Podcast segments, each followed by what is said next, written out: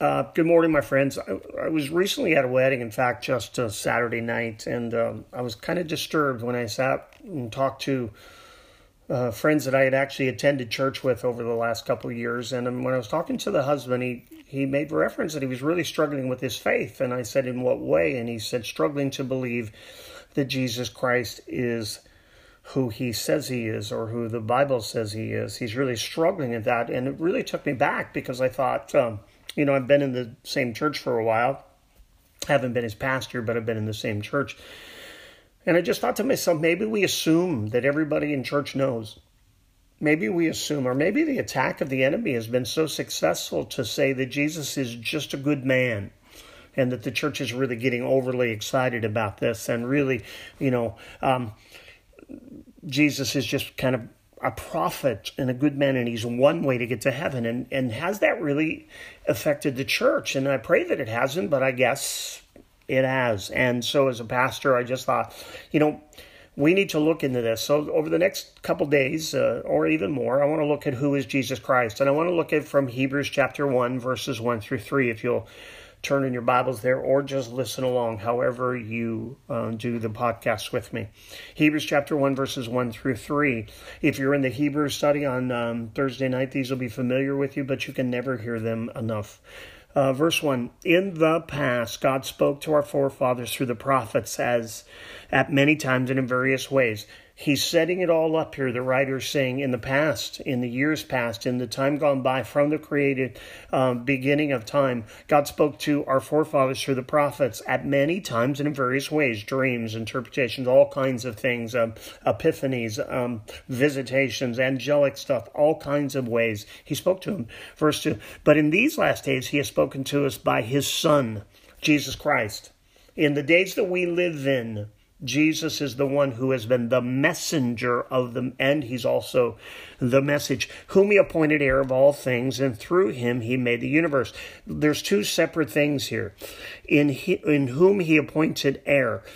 At Jesus' incarnation, when he came, we know in John chapter 1, verse 14, it says, And the Word was made flesh and dwelt among us. Jesus Christ came wrapped in human flesh and he became um, a human. It's God and human connected, the hypostatic union, the, the joining of these two natures, God's nature in a human form, so that he could pay the price for our sins. So he became um, the heir of all things. And in Luke chapter 1, 32 through 33, when um, the angel is speaking to Mary, he said that this child in your womb is going to take the throne of David in Jesus' humanity, he would he would assume the throne of David, which was prophesied in Psalm chapter 2 um, and in many places where this, this Messiah would come and he would continue the reign in the kingdom and the kingdom of David. Uh, John chapter 16 and verse 15. You're going to hear me flip a lot of pages over the next couple days, and uh, that's because it's not my opinion that matters, it is the word of truth. John chapter 16, verse 15 says, All things, all that belong to the Father is now mine. That is why I said, um, My spirit will take from what is mine and make it known to you. God, um, in, in his Son, Jesus Christ, his incarnate incarnate Son, uh, the humanness uh, of of uh, God wrapped in human flesh. God wrapped in human flesh. He made him heir of all things. Um, listen to this. It says the incarnate Son. Um, having performed the work of redemption, was gloriously exalted to the position of the firstborn heir of God. He received the inheritance of God's estate, all things although he was the creator of all things, as we saw in that verse, because he uh, completed the work of redemption, he became heir of all these things. And ultimately, when he returns again, he will be the King of kings and the Lord of lords, and all things finally will be put under his feet in subjection. Now, why is that important to you and I? It's important to understand who he is, and it's important to understand that our relationship with him through our acceptance of him as Savior and him cleansing our sins makes us something very special. Not just Christians, it makes us something even more than that. In Romans chapter 8 and verse 17, it says, Now, if you are children, then you are heirs, heirs of God, and co heirs with Christ, if indeed we share in his suffering in, uh, in order that we may also share in his glory.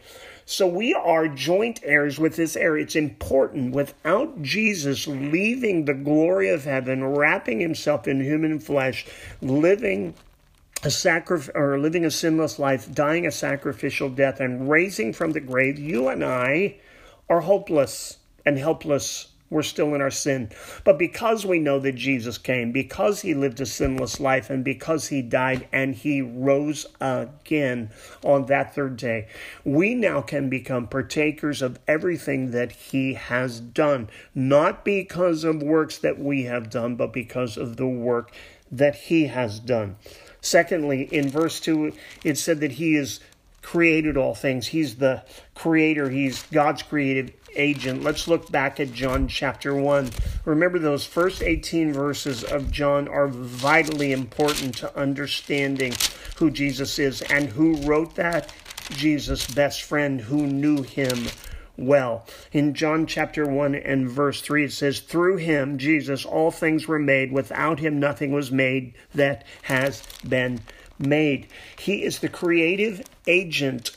He carried out the plan of God on in all creation, and it was it was at creation when you and I, when man was first created, and then he came, he wrapped himself in human flesh and and give us the opportunity to become the sons and the daughters of God.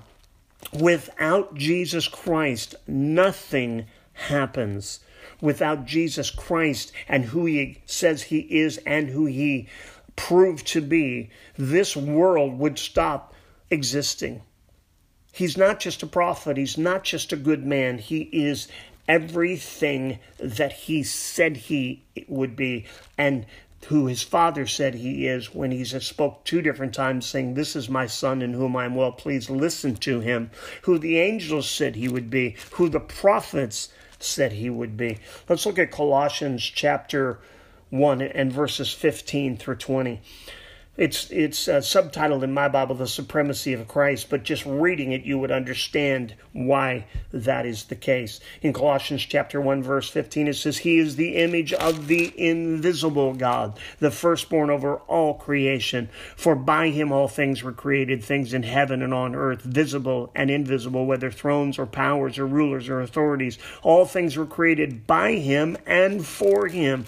He is before all things, and in him all things hold." Together, and he is the head of the body, the church. He is the beginning and the firstborn from among the dead, meaning he went first, so that in everything he might have supremacy.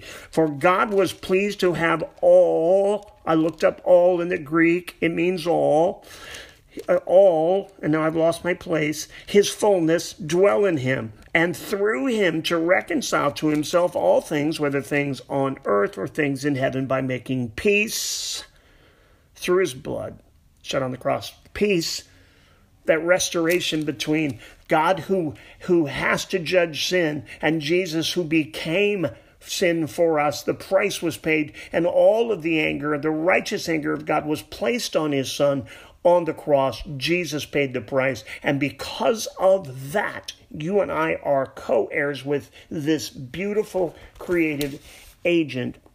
And his name is Jesus Christ. He's not just a prophet, he's not just a good man. Back to Hebrews chapter 1 verse 3 the Son is the radiance of God's glory and the exact representation of his being, sustaining all things by the powerful word, his powerful word. After he provided purification for sin, he sat down at the right hand of the majesty in heaven, and that term majesty in heaven means the right hand of God. The radiance of God's glory, as the brilliance of the sun is inseparable, inseparable from the sun itself, so the Son's radius is in radiance is inseparable from his deity, for he himself is God, the second person of the Trinity. And I'm getting all excited and speaking and stumbling over my words. Sorry about that. But I am excited because I love talking about my Savior. I love bragging about him. I love making him known to people. He is exactly who he said he is.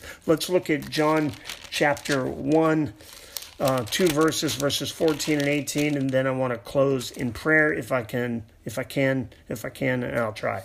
John chapter 1, verse 14 The Word became flesh and made his dwelling amongst us. We have seen his glory, the glory of the one and only who came from the Father, full of grace and truth. And who is this Word? Look at verse 1. In the beginning was the Word, and the Word was with God, and the Word was God. He was God in the beginning. Jesus Christ, the Word of God, wrapped himself in human flesh. He's the radiance of God's glory. As the sun has rays, the God the Father has the Son, and He is the exact image, and He's connected to the Father.